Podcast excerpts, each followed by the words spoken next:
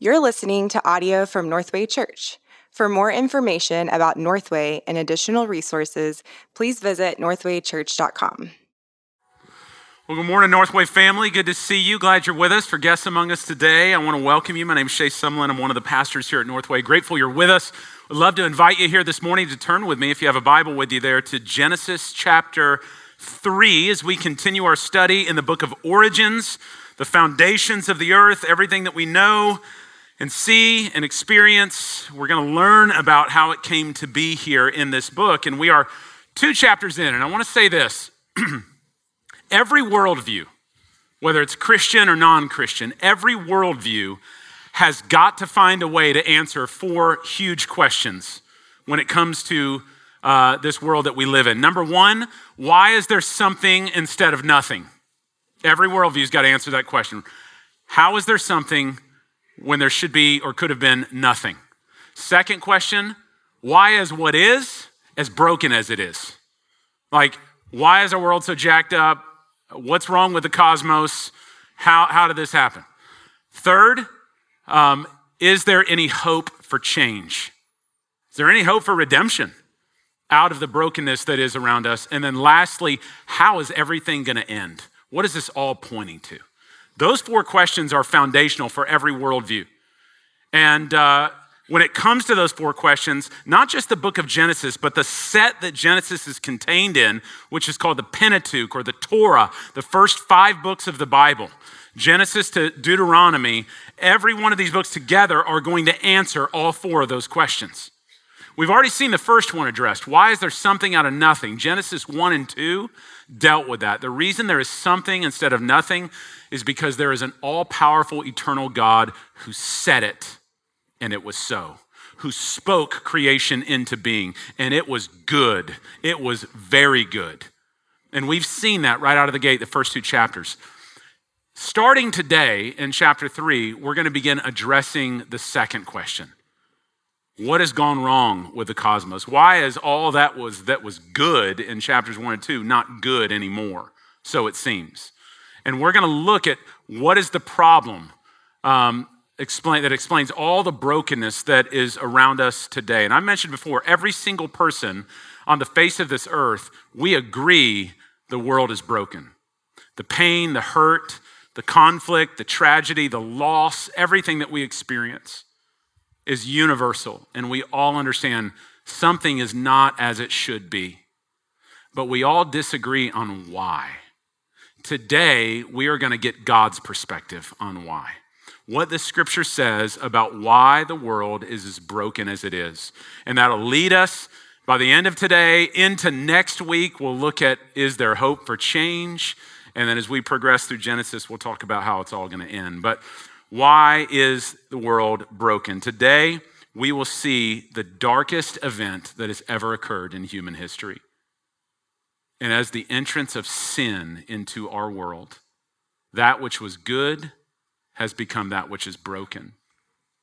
And I want you to see this Genesis 3, here's our text, verses 1 through 7, seven verses today. Now the serpent was more crafty than any other beast of the field that the Lord God had made. And he said to the woman, Did God actually say, You shall not eat of any tree in the garden? And the woman said to the serpent, oh, We may eat of the fruit of the trees in the garden, but God said, You shall not eat of the fruit of the tree that is in the midst of the garden, neither shall you touch it, lest you die. But the serpent said to the woman, You will not surely die. For God knows that when you eat of it, your eyes will be opened, and you will be like God, knowing good and evil. And so when the woman saw that the tree was good for food, was a delight to the eyes, and that the tree was to be desired to make one wise, she took of its fruit and ate. And she also gave some to her husband, who was there with her, and he ate. Then the eyes of both were opened, and they knew that they were naked. And they sewed fig leaves together, and they made themselves loincloths. Now we'll stop there. When we left off two weeks ago in Genesis chapter 2, everything was good. Everything that God made was good. The world was just how God designed it to be. Creation was good, the garden was good, man was good, woman was good, work was good, marriage was good. It was very good. And we leave chapter 2 with this sentence and they were naked and not ashamed. Total innocence, total paradise found, total paradise created. No hint of anything broken. And that's what makes chapter 3, verse 1 so shocking because it just turns on a dime. We have this hard break, this sharp contrast. Even the very first word, now, just doesn't do it justice in the English. In the Hebrew, it's very emphatic. In fact, it's it's the idea of a disjunctive. We've had everything that was a consecutive, and God made, and God made, and God made, and it was good, and it was good, and it was good. And then there's this disjunctive in the Hebrew writing that is now or but something has changed. And we are introduced here to a serpent. The serpent was more crafty than any other beast of the field that the Lord God had made. This new character is introduced, this serpent. And it's an interesting play on words, by the way, in the Hebrew. The last sentence of chapter 2, verse 25, the word naked is the word aruim, and it means innocent or unspoiled. The next verse in 3 1, the word crafty is a play off that word. It's not aruim, but it's arum. Very similar but way different. Arum means cunning or clever. Whoever this serpent is, is going to be by his own nature the very contrast to what is the nature of Adam and Eve that God has created. His nature is going to seek to undo the nature that God has made. It is a play on words and it is meant to be shocking. Now, we're not told who this serpent is anywhere in this text. And in fact, you got to do some building in order to figure out who this serpent is. As you read through the scriptures, we begin to get more and more layers of identity to who he is, but it's not even to the very end of the Bible that the serpent is named. Revelation chapter 20, verse 2, we are told the serpent of old is none other than Satan, the devil. Now, a few things that we need to get straight right up front here. Who is Satan? Where did he come from? And why is he talking through some snake? All right, what's going on here? First of all, I want you to notice evil actually did not originate in the garden. Sin did in humanity, it was introduced. Evil did not originate in the garden, it pre existed the garden. Now, where did that come from? When do we find this happen? A lot of it's wrapped up in understanding who this serpent is.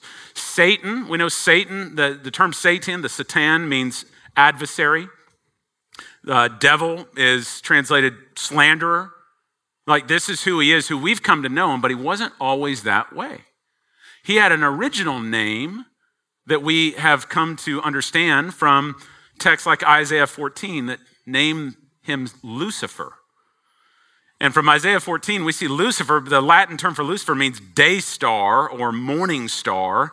We're told in Ezekiel 28 that most likely this was a cherub. He was one of the head angels in the angelic realm named Lucifer, and who was the radiance of God's glory, the, the day star, the morning star of God's glory. Now, where did the angelic realm come into play? Job chapter 38 tells us that on the third day of creation, the angels were singing over creation. So we don't know exactly when the angels were formed, but we know they were formed by the third day of creation. So somewhere between day one, two, and three, God creates the angelic realm. The, he creates the heavens and the earth. This would be the heavens part, the invisible part, this angelic realm. And they are singing. And we know everything's good up and through day seven. Day seven is good. Everything's great so, more than likely, Lucifer's descent happened sometime after day seven and before Genesis chapter 3, verse 1. Where in there and how long, I don't know. We'll find out someday. We'll get there. but it happens. And we get these hints of how it happened. Um, the double prophecies that are contained in Isaiah 14 and Ezekiel 38 give us some hints. Isaiah 14 says that Lucifer was filled with pride, that he wanted to be like the Most High God. Some point, he wasn't just the radiance of God as God had created him to be, he wanted what God was for himself.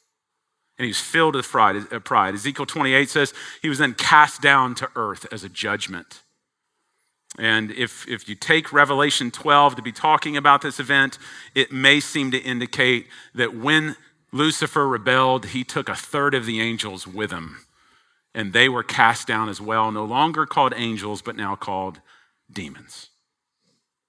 And so Satan, just as he recruited other angels up in heaven to join him in his rebellion towards God, once he is cast to earth, he is seeking to do the same thing on earth with humanity, to get us to join him in his rebellion towards God. And all we're told is that he's introduced here as a serpent. The serpent is more crafty than any other beast of the field that the Lord God had made. This is a created being, this serpent. And I'm going to tell you, I think most likely this is not a snake at this point. I think this is some form of lizard, some dragon, whatever, because it's not until chapter 3, verse 14, we'll look at next week, when he is condemned to slither on his belly from that point forward. So apparently, he's not on his belly at this point. Some sort of serpent. How do serpents talk? If this happened today, be a little freaked out. If I went home and my pug starts talking to me, we've got some serious issues, and I'm also going to make a lot of money uh, off that thing. But do animals talk? in human language. No, that's not common. But we do see it in other places. We see it with Balaam's donkey later on. And the only way this happens is when the supernatural power overtakes something in the earthly realm. And we see the same thing happen in demonization. In the book of Acts, throughout the Gospels, is when demons take over human language, linguistics, and speak through the human agent. Um, there's no difference here. Apparently, though, it wasn't too alarming for Eve uh, in this text. She's not as shocked by it as I would be, um, but this is early on in creation. And one way or the other, Satan inhabits or takes over the linguistics of this, the linguistics of this serpent, and begins to speak to her. Now, I want you to know something. Everything that he's about to speak, I'm about to walk us through. I want, to, I want you to see five clear tactics of how Satan works through temptation. What we're going to study here today not only informs our theology of sin and how the world has become broken, but it also shows us the continued tactics of the serpent who is alive and well today, still seeking to deceive and bring about rebellion in God's creation from God's original design. And I want you to just to know this, the original decree that God gave Adam concerning the tree of the knowledge of good and evil. A lot of people go, why is there two trees? Why would God even put a second tree if they're not supposed to touch it? if they're not supposed to eat of it? Why would he even put this second tree? Um, is God evil? Did God create evil? What, what's the deal right here? Well, there's a lot in the sovereignty in the sovereign infinite mind of God that we're not going to figure out this side of earth, uh, this side of heaven. But I will tell you this it is very clear from the text this relationship from creation forward was always meant to be built on trust. And it's going to come down to two things that you're going to see in this text. Is God good? Does God have a better definition of good than you and I have? And does he want it for us? And is God's word good? Can you trust God's word as ultimate truth in your life? You're going to see five attacks of the enemy that are going to try to pick apart those two things the goodness of God and the goodness of his word. And those are the same two things that are rooted in temptation today and in sin today. So I want you to see these things right here. These five things. The first thing I want you to notice, the first thing that Satan's going to do is he's going to attack the authority of God's design. Notice the first thing Satan does is he approaches the woman. He said to the woman. Now, why does he go to the woman first rather than the man? Now, I need you to know this is significant, but maybe not for the reasons you've been told. This is significant because we were told in Genesis chapter 2 that God appointed Adam as the head of his wife which was a good thing. Wasn't an abusive thing, wasn't a sinful thing. It was a beautiful thing. And God gave Adam, the man, the direct command of Genesis 2, verses 16 and 17. That here's the trees that you can eat from, and here's the one that you can't. God gave Adam that, man, that command to guard. Now, contrary to heretical belief, Satan is not approaching the woman because she is more gullible, because she is less intelligent, because she is weaker, because she is more easily deceived than the man. That is not why he's approaching her. He's approaching her because Satan is doing what he did from the very beginning in the angelic realm. He's attacking the authority structure of God. What God has designed for an intentional purpose, he's subverting it. He's doing an end around because he will not respect the authority of God's design. And this is the same thing he's doing today. One of the first things that Satan wants to do to get you and I to rebel is to distrust his authority. And we live in a day right now where all kinds of authority is being put out on social media, cancel culture, everything, everything thrown out there. And there's some good to it. There's some abuse of authority that needs to be called out. But if you're not careful, Satan's going to use this to lump God into that same mix. And he's going to try to deceive you, deceive the church that God is not worthy of your trust. He is a bad authority, and his design is not for your good, and his word cannot be trusted. And he does that here. The second thing that he's going to seek to do next is he's going to seek to create distance between us and God. It's the second thing he does here. You see this in verse 1, and it's subtle in here, but he said to the woman, Did God? Stop right there. Your English translation, you're not going to catch this. Genesis chapter 1, every time we see the name God, it is the name Elohim in Hebrew. It is the almighty, all powerful creator God. When we get to chapter 2, the term for God switches, and you see it anywhere in the English where it says the Lord God instead of just God. It is the personal name of God, Yahweh. When we zoom in from chapter 1 to chapter 2 and we focus in on the creation of man and woman, the name of God is changed here because now he is addressing himself in a personal description. Yahweh is the covenant keeping name of God that is only given to the people who are in relationship with him. It's not a title, it's not like doctor, it is his personal name. It is the same thing. Lots of people out here may know me as Shay or Mr. Sumlin or Pastor Shay, but when I go home, I get a different term.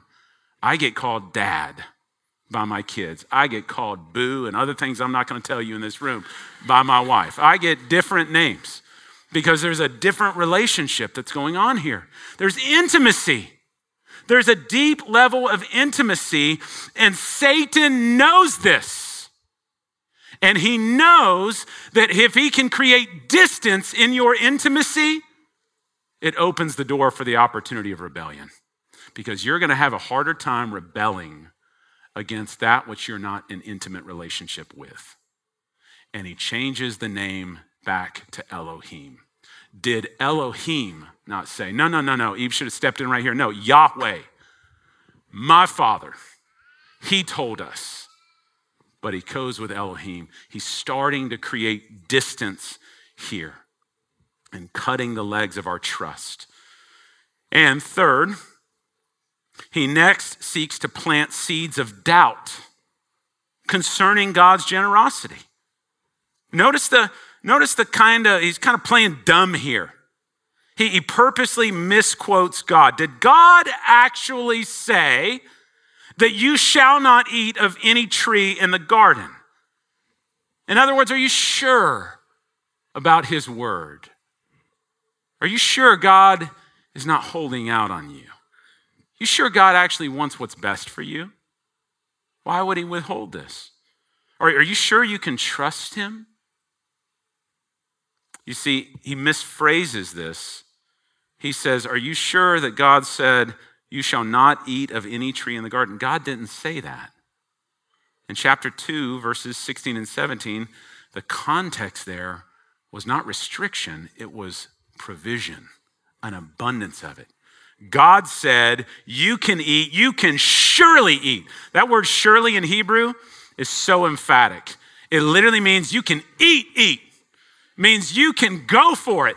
Every tree, not just some trees, every tree in the garden, it is yours, my beloved child. Have at it. There's just one tree that you shall not eat because when you eat of it, you will surely die. Again, emphatic, you will die, die. But the context is not on the one, the context is on the many that you can. It is like me, this is not a cruel thing. It's a beautiful thing. This is me saying to my five daughters, everything you want to eat in the kitchen, go for it. It's all yours, free for all. We, many of our dinners are called free for alls. Free for all. Go get it. Whatever you want, go get it. Except one thing stay away from the dishwasher pods that are underneath the sink. Because in the day that you eat of it, you shall die, die. Now, that's not a cruel thing. Not a cruel father for saying that. The focus is on everything. Go eat, have at it. Just stay away from this one thing. Trust me. And Satan plays off that. He misphrases it because he wants to sow a seed of doubt about God's generosity. He wants to move the woman away from the perspective that my God is for me and has given me everything that I need to moving her towards the one thing that God said to stay away from. God may be holding out on me. God is withholding good for me. And so he sows this seed and it works. Notice her response in verses 2 and 3. And the woman said to the serpent, now, we may eat of the fruit of the trees in the garden, but God said, You shall not eat of the fruit of the tree that is in the midst of the garden, neither shall you touch it, lest you die. Three crucial mistakes that the woman makes with God's word right here that every one of us are prone to do as well. Number one, she minimizes the generosity of God. The seed that Satan sowed got planted. And she backs off. She omits the word surely. She omits the word any. She's narrowing it down. She seems to play, be playing down the abundance of God's provision, falling into the hand of the restrictive, miserly, ogre God view. And second, she not only minimizes the generosity, she adds to the restrictions. God said not to eat it nor touch it. Did God say that? No. God never said to touch it. God, for all they care, they can do whatever they want. They can hang out around the tree, they can play catch with the fruit, they can do whatever they want with it. Just don't eat it. And what you see right here is the injection for the very first time in Scripture of legalism of a propensity within us to want to take the spirit of the law that God gives and add our own additional boundaries to it so that we can feel more justified around its prohibitions. And we can tell others that they have to do the same thing in order to please God. It is legalism at its finest. She minimizes his generosity, she adds to his restrictions, and thirdly, she weakens the penalty. She says, Lest you die. She doesn't say, she doesn't quote God, surely on the day that you eat it, you will surely, emphatically die, die. In your dying, you will die. She doesn't say that. Just lest you die. Maybe. Maybe you will, maybe you won't. And though subtle, we can see the seeds of temptation by the serpent to doubt God and view him as repressive and restrictive and untrustworthy. And now they have already taken root in the woman's heart. And now that the seeds are there, watch Satan move in now for the kill shot on the last two tactics that he brings forth. The fourth thing that Satan does is he removes the consequences of sin through lie. Satan just straight lies to her. Now, everything else prior to this is just playing with her, sowing seeds, you know, misquoting this. He just flat out lies. God said in the day you eat the tree, you shall surely die. He just straight says, surely you won't. God is wrong. Sin has no consequences. We are told in John 8 that Satan is the father of lies. We are told in Revelation 12 9, he is the deceiver of the whole world. This is the first outright lie in the entire existence of humanity, let alone in Genesis. And isn't it interesting that the lie revolves around the consequences of judgment? That it's not going to happen. I find that so interesting. There is maybe nothing more popular, even within Christianity today, than denying the consequences of our sin. Uh, first of all, eternally, denying even the reality of hell has become increasingly popular.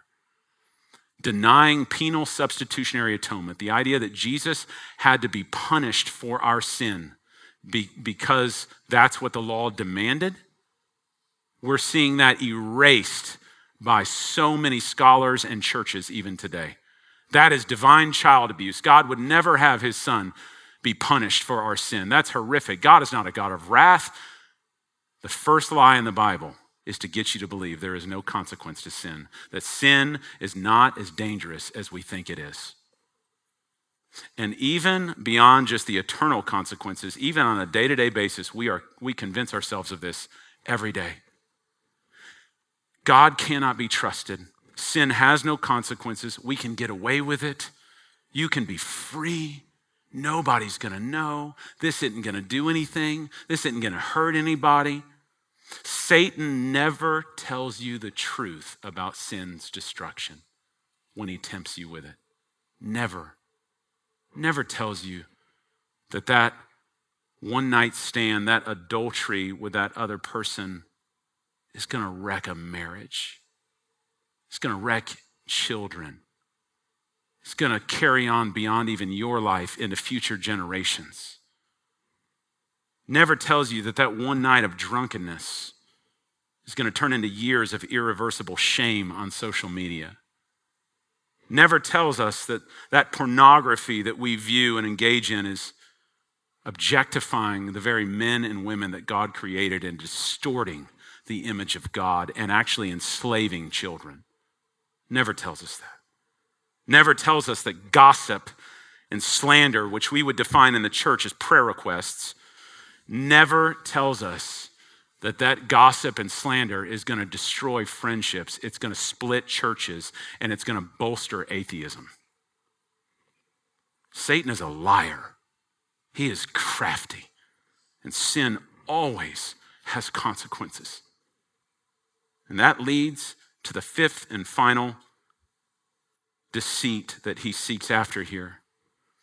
And after removing the consequences of sin through a lie, gets us to ultimately replace God with ourselves. Look at this in verse 5. Or uh, verse 5 you for god knows that when you eat of it your eyes will be opened and you will be like god knowing good and evil he presents an alternative theory here for the woman to consider in this whole thing. God is holding out on you. God is withholding good from you. He knows that if you eat of this, you're going to be just like Him. And He doesn't want that. He wants this position for Himself not to share it with you. He is holding out on you. And isn't that ironic? That's the same thing that originated with Lucifer in Isaiah 14 in the very beginning. I want to be like the Most High God. And he wouldn't let me. So now I'm going to tell you the same thing. God is holding out on you. He doesn't want you to be like him. And that's so tragic because you know what? They were already like him. They were made in his image. To try to tell them that God doesn't want you to be like him, that's trying to sell me my own house when I already own it. I mean, it's trying to get me to buy into something that I already possess. I'm already made in the image of God. This ultimately is about moral autonomy. That's what this lie is about. This whole scene in Genesis 3 is about moral autonomy that I can be God apart from God. I can be God. Understand this Satan is not just offering the woman fruit in this moment, he's offering her a throne. That's what he's after. And this is the epicenter of every temptation that we face. It is never about just the object of the thing that is alluring to us, it's about the throne that's behind it. It's about the need for autonomy, the need for me to determine what is good, and my definitions are better than God's. The need for me to be outsmarting God, the need for me to be able to not withhold what I want because I think this is what's good for me. He doesn't know. I want to be on that throne. He doesn't need to be. That's what this is all about. And Romans, no, it's no secret that Romans 1 and Paul's great defense of the gospel and the depravity of human sin, he begins in Romans 1 going, This is all the way back from the beginning when the creation wants to exchange the truth about God for a lie. And we want to worship the creation over the creator, even have the creation worship us over the creator. We want to be God. And our pride, our desire for moral autonomy is ultimately what breaks everything in this moment. I want you to know Satan only speaks twice in this whole passage. He doesn't have to do a lot. He doesn't even take on the form of evil that you would expect him to take on. It's in Hollywood's version here. Seems almost too nice, almost too reasonable almost too clever, because that's how sin works. And these five tactics that we've looked at, they're all attacking two things Is God good? Is His Word good? Can I trust God? And can I trust God's Word? It's what He's picking apart.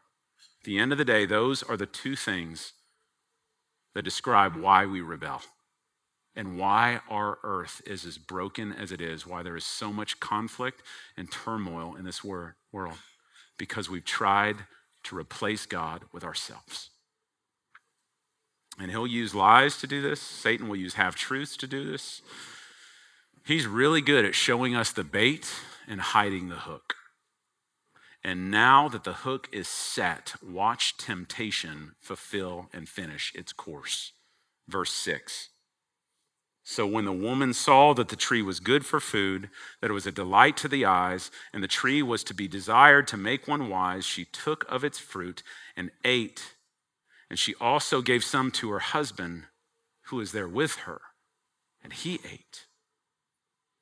You know, John tells us in 1 John chapter 2 verse 16 the definition, the hallmarks of what worldliness is says, Do not love the world or the things in the world. If anyone loves the world, the love of the Father is not in him. For all that is in the world, listen to these three things the desires of the flesh, the desires of the eyes, and the pride of life is not from the Father, it's from the world.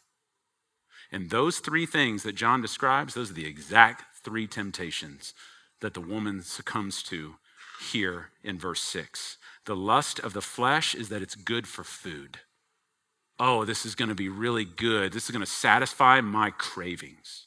The lust of the eyes, this thing is a delight to the eyes. It's beautiful, it's attractive, it's alluring. And the boastful pride of life is that this fruit is going to help make me wise. I'm going to be like God. I'm going to be as smart as God. The physical, the emotional, and the spiritual temptations are all present right here. And there's always a progression to sin, by the way. James chapter 1 puts it this way But each person is tempted when he is lured and enticed, this is fishing language, by his own desire. Then desire, when it has conceived, gives birth to sin, and sin, when it is fully grown, brings forth death. Oh, do not be deceived, my beloved brothers. Even the way Moses writes this text, records it down in verse 6, or in this whole passage actually, there's an obvious progression in the text. It's, it reads like a staccato. It's, it's one domino falling on top of another rapidly. She saw, she takes, she eats, she gives. It's the same with us today. We see, we take, we eat, and we give. Now, you may have noticed there at the end of verse 6, maybe the saddest line in this passage, that she also gave to her husband who was there with her. It's like this ta da moment right there. You're like, whoa, he was there the whole time? I thought this is a one on one. Now, again, if you had read your Hebrew, you would notice every time in this passage where the word you is mentioned, it's in the plural. He was always there. Adam was there the whole time. In fact, the Bible makes it clear that he is far from an innocent bystander. Paul's commentary in 1 Timothy chapter 2 verse 14 tells us the woman was deceived but Adam was not. We always read that in the negative. Oh, she's the one that got deceived, Adam didn't. That's not how you're meant to read it.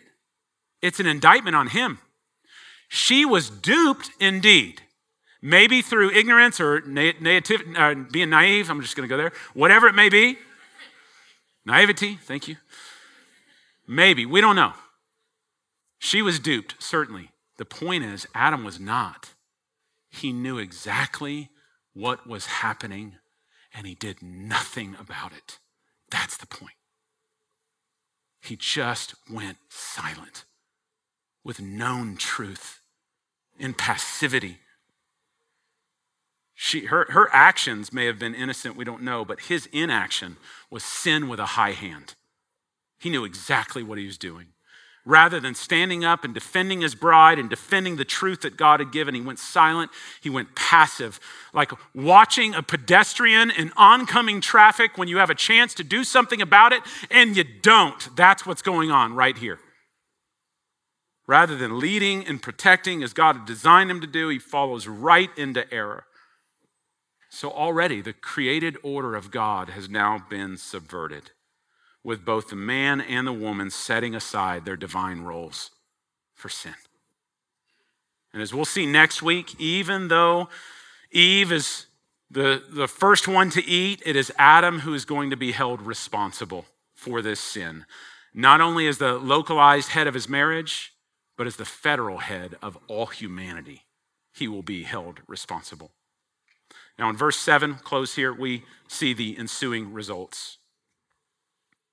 Then the eyes of both were opened, and they knew that they were naked, and they sewed fig leaves together, and they made themselves loincloths. In other words, they got exactly what they wanted. They had their eyes opened, but it was to a world that they could have never possibly imagined. What once looked so good to the eye now has to be covered up. Shame has been introduced for the very first time in human history. And it's in a stark contrast. It's meant to be read this way. The last verse of 225 of chapter 2, they were naked and unashamed. Now, just seven verses later, it's the opposite. They are shamed and not naked.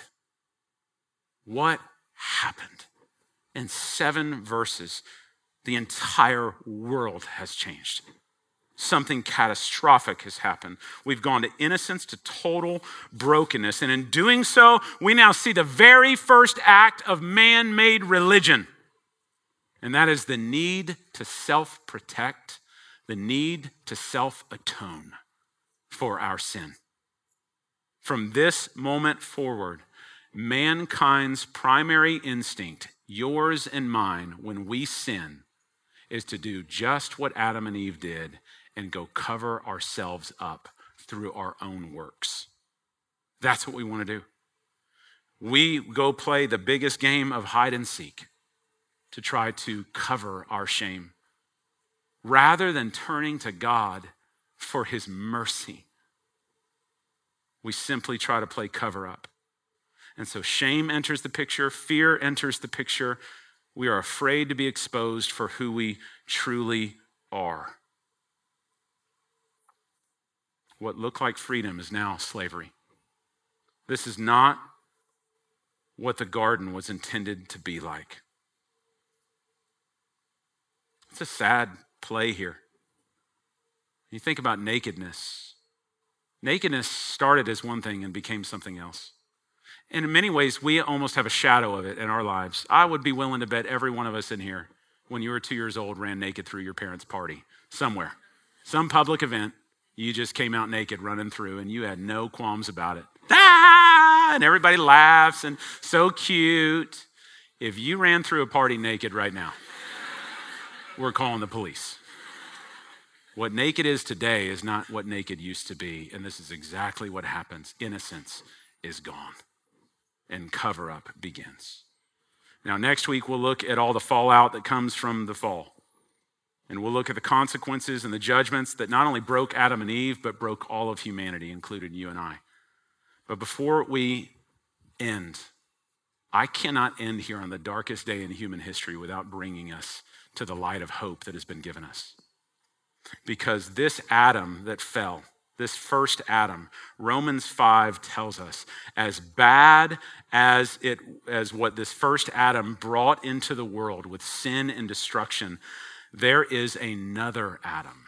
Not a second Adam, but a final Adam that has been given to us by God to come undo what the first Adam did for us, both in his living and in his dying. And his name is Jesus Christ.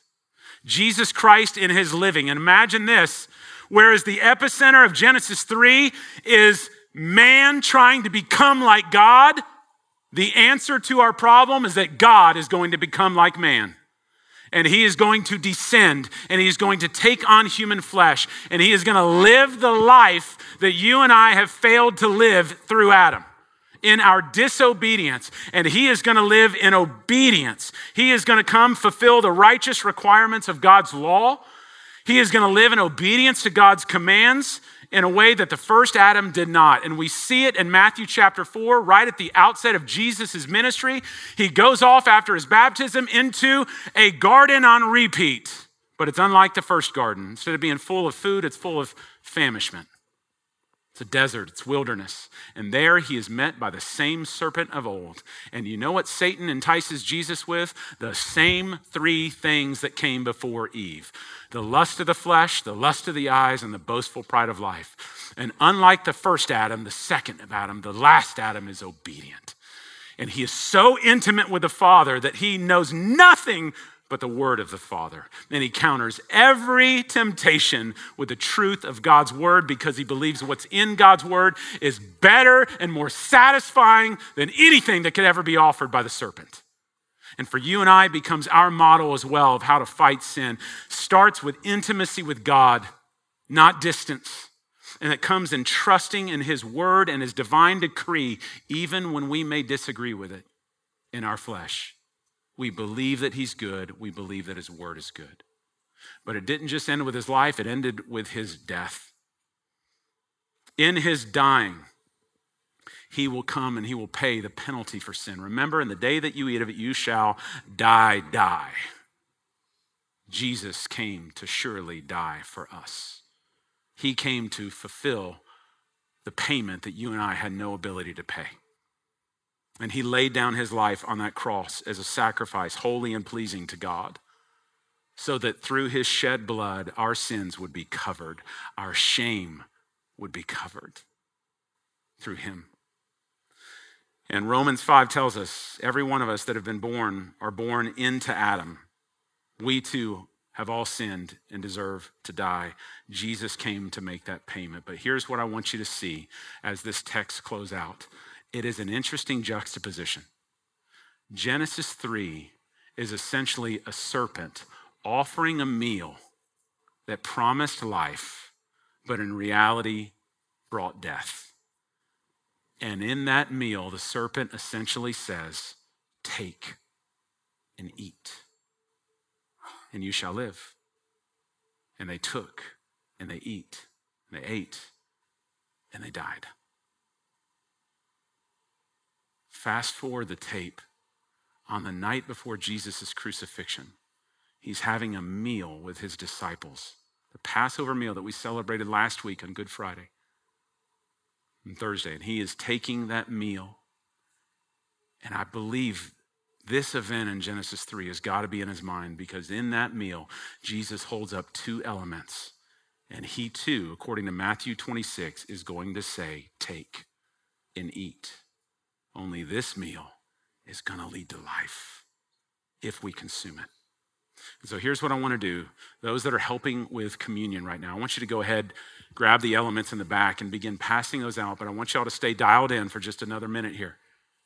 Don't miss this. There is a better meal that is offered to you. In that meal, Jesus held up two elements the bread and the wine. And he said, The bread is my body, which is broken for you. And I want you to take and eat in remembrance of me. And the, blood, the wine is my blood, the blood of a new covenant that's been poured out for your sins to cover your shame to cover the penalty that you deserved. I've taken it for you. And I want you to take and I want you to drink because when you eat this meal, it will undo every other meal that came before me. It'll undo that meal in Genesis 3. It'll bring you into everlasting life. It'll bring you back into intimacy with the Father. It'll bring you into righteousness. It will be satisfying to God as a holy and pleasing aroma. And Jesus offers this meal and says, Take and eat. And I want you to know this meal that we're about to take is still on practice all these years later because it's a way of the church remembering and memorializing what Jesus has provided for us. This meal that we're about to take is intended for Christians, those who have put their faith in Jesus Christ.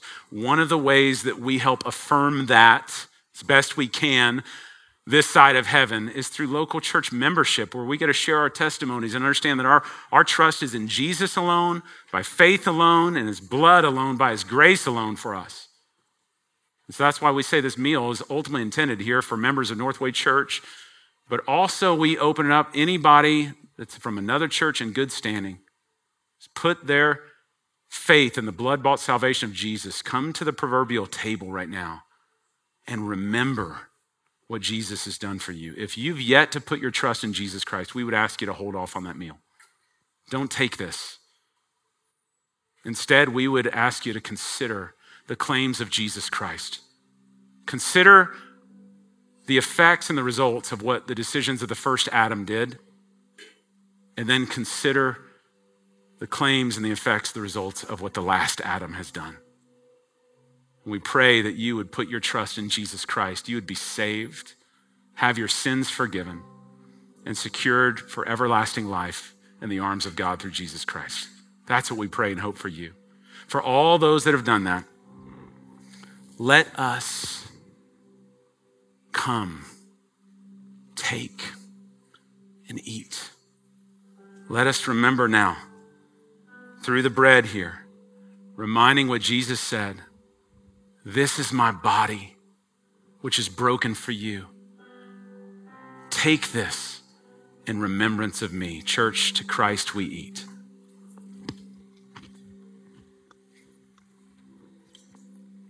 And then Christ reminding us the covering you need is not some fig leaves to try to hide your shame. The covering you need, the only one that could ever truly cover you and wash you as white as snow, is the crimson red of my blood. And Jesus invites us to take and drink the blood of the new covenant, which is Christ and his forgiveness for us. We drink to him. We are promised, as long as we keep taking this meal, we are heralding the death of Christ and the forgiveness of our sins. Let's pray to that end. Father, thank you that on the darkest day in human history, when sin entered the world and fractured every human relationship, even fractured the earth, as we'll see next week. But more importantly, fractured our relationship with you. That you gave us a way forward. You offered us, when we could offer nothing to ourselves, you offered us a better meal. And so, oh God, oh God, we herald the broken body and the shed blood of Jesus Christ that has saved us and made us new. I pray for every single person in this room. May we not leave this room without hope, that the hope that they need to counter the tactics of the enemy and the lies that we face today is found not in our own moralism, not in our own good works. It is found in the work of Jesus Christ. May we rest in him and find the freedom that our soul so aches for. We pray this for your glory, certainly for our good. In Jesus' name. Amen. Thank you for listening to this message from Northway Church. A podcast should never replace gathering with God's people to worship Jesus. So we want to encourage you to be a part of a local church family. We meet every Sunday at 9 a.m., 11:15, and 4 p.m. and would love for you to join us as we encounter the truth, beauty, and goodness of Jesus.